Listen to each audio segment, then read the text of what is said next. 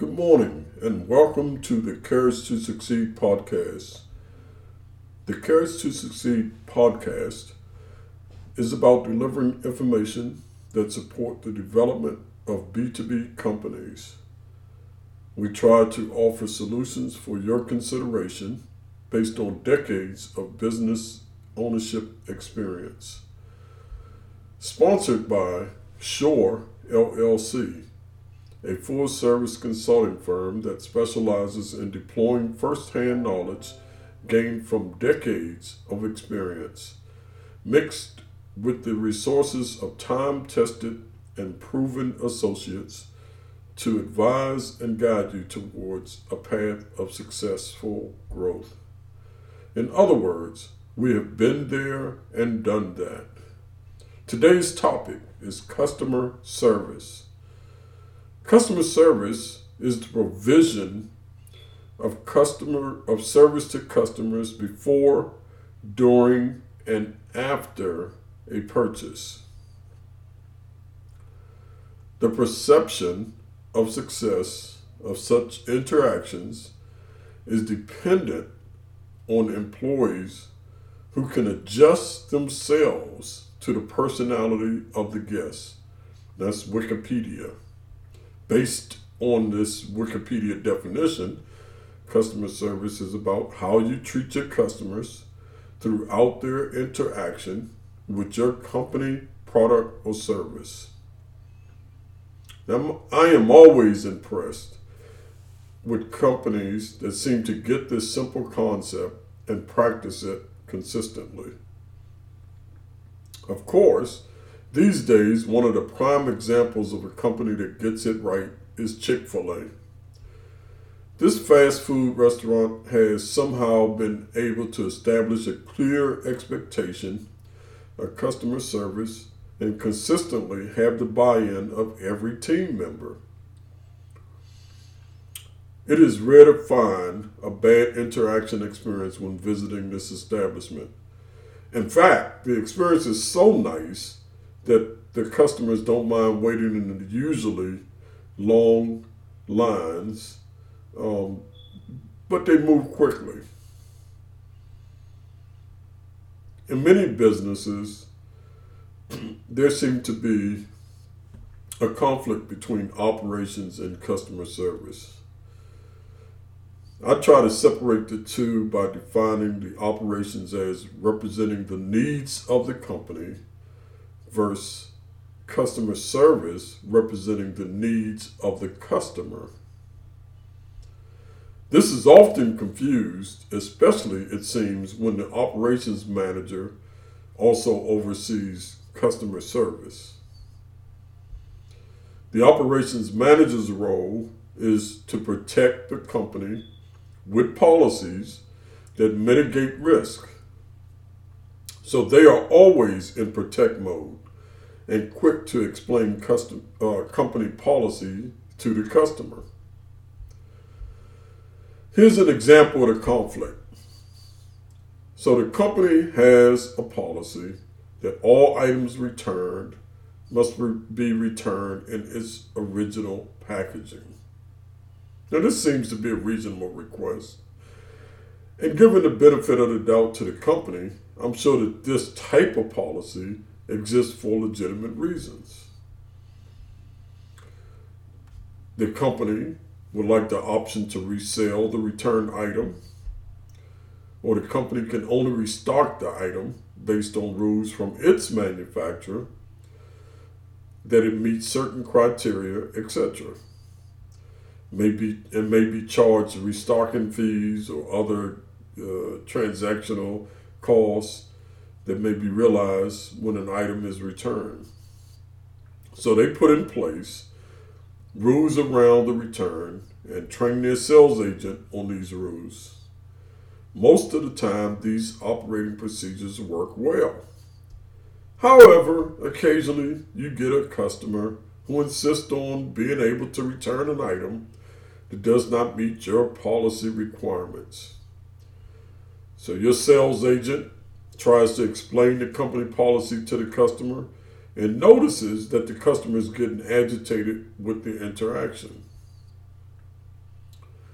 In response to the policy explanation that the item must be returned in its original packaging, the customer tries to explain that they were so excited to open the box and try on the product that they did not stop to think about what if they needed to return this item that they wanted so badly.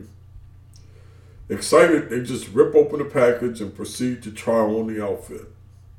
However, as they were trying to get into the outfit, they noticed that the sleeves were just too tight. And they thought they may damage the sleeves if they continued to put on the outfit. Realizing that it just won't work, they opted to go back to the store to return the item. Now, obviously, there are several ways this could be viewed and responded to. And we understand the policy is described by the sales agent, and so not accepting the item is one option. When I think about customer service, I like to consider all aspects of customer service of the customer experience with the company and think about the business impact of this single transaction.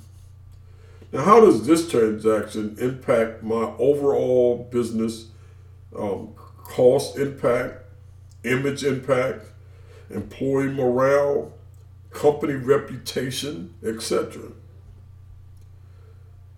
There's a saying that I remember hearing from my early business years that goes something like a happy customer tells one person about the experience, but a disgruntled customer tells 10. Customer service can have a greater negative impact on potential business than a single item is worth. As a business owner, if you have items that are constantly returned you may need to consider if that is an item that you should carry. Perhaps a conversation with your suppliers needed to find a solution that fits the market need better. I think about the customers who may either witness their interaction or hear about it, especially these days when negative interactions go viral so quickly. Is there a way to turn this potentially negative customer experience into a positive viral image for the company. The Courage to Succeed podcast is sponsored by Shore LLC, offering business development, customer acquisition, certification applications, proposal writing, and business guidance services. So, what does good customer service look like? And how can it become a part of the company culture? Is there a way to get the spirit of good customer service buy in to all of the team members, from the delivery driver to the front desk? I am always astonished at how every day the doors are unlocked and the open for business sign is turned on. But when you walk in, the sales agent act like you are intruding on their time. Now, the business owner or manager may be enthusiastic about the open sign being turned on and have incentive, incentive to be excited. How does that excitement get transferred to every team member?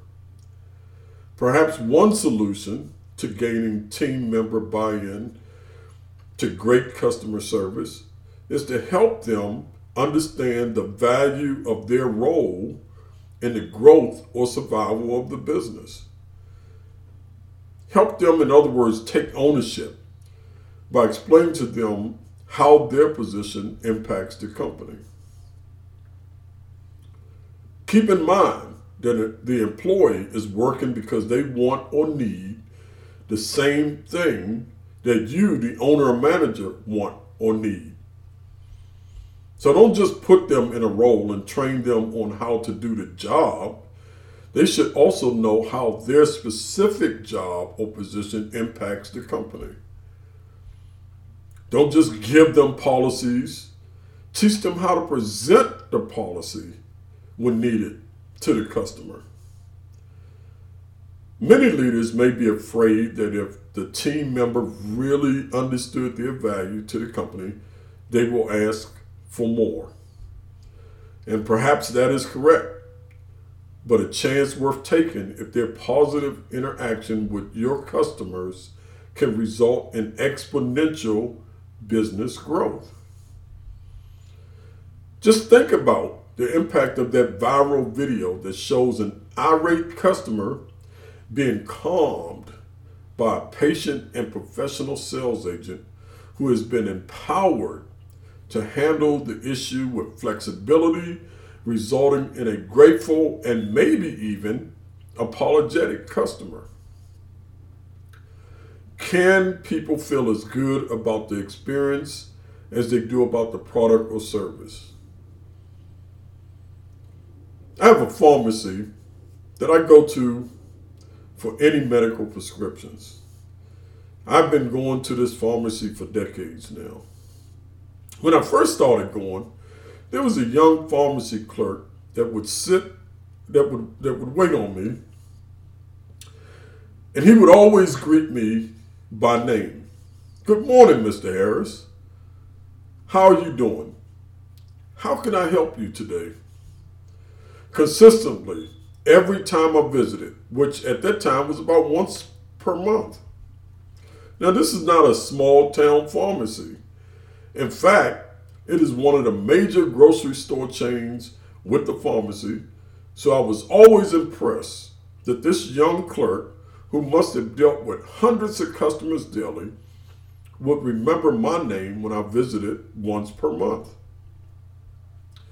Now, this young man eventually got promoted and recruited to join another department in the store.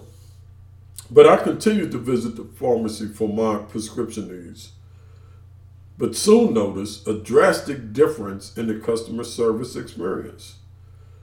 The new clerks made no attempt to remember my name, let alone offer a pleasant greeting upon my arrival. In fact, over time, the service got really bad with uh, discrepancies in my prescriptions almost on a regular basis.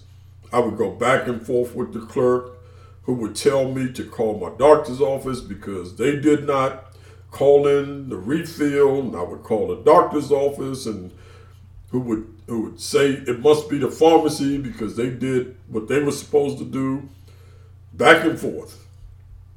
And then the clerk would lecture me with remarks like, you need to double check when your doctor tells you that they put your prescription in. And I would respond with, why do I have to work so hard to get a prescription that the doctor insists that I take and that I'm spending money to buy from you? So you may wonder why I continue to go to this pharmacy. So I was out of town one night, years uh, uh, later, and heard somebody call out my name, Mr. Harris. I turned and looked for a minute, noticed that it was the pharmacy clerk that used to greet me on my monthly visits. This is nearly 10 years later from the last time I saw him at the pharmacy, and he was, and he still remembered my name. It was because of him that I still go to the pharmacy in spite of the current challenges. It was his customer service that kept me there. Now, keep in mind that even though I did not want to put in the effort personally to change pharmacies, you can believe that whenever asked about a pharmacy, I strongly discouraged them from going to that one. Now, I did not ask them to remember my name, and don't find that to be necessary um, or ha- in, in how to have good, uh, good buying experience. However, I do believe that the small detail of, re- of a regular customer's name, remembering that, helped to set a tone of customer service. And anything along those lines would probably probably work. A pleasant greeting, a thank you for your business, Even just a smile may set a tone that you are happy to have someone enter your establishment. And again, customer service must not be confused with company operations. There is little value in trying to explain the company policy to a customer. Thinking creatively on how you can assist them or enhance their experience is the way to go. So, what does good customer service look like? I would say that good customer service looks like a business culture that does everything on purpose that helps the customer to have a great experience when they interact with the business or its product. Sometimes it's as simple as the way you greet or how fast you return their call. And do you consider how your low cost package, which is good for your bottom line, make damage to customers' clothes or furniture if they sit down? Are the restrooms clean? I can't tell you how many places my wife takes off the visit list because the restroom was dirty. She only gives them one chance. Good customer service may look like a business that makes the payment transaction convenient for the customer, even though their accounting department may have to work a little harder to reconcile the books. Don't fall into the trap of the age old argument around the statement that, quote, the customer is always right, unquote. The trap being that you want to make a point that the customer sometimes is wrong. Don't win the battle and lose the war. You exist because the customers of the customers patronage to your business. Strive to build a company culture around professionalism and politeness with the flexibility to honestly seek to provide the best customer service possible every time. Thank you for listening to this episode of the Courage to Succeed podcast. For more information on how to set your business up to offer a great customer service experience with every interaction, feel free to reach out to Shore LLC at harrisfml at outlook.com. The Courage to Succeed podcast is sponsored by Shore LLC. I'm your host, Dennis Harris.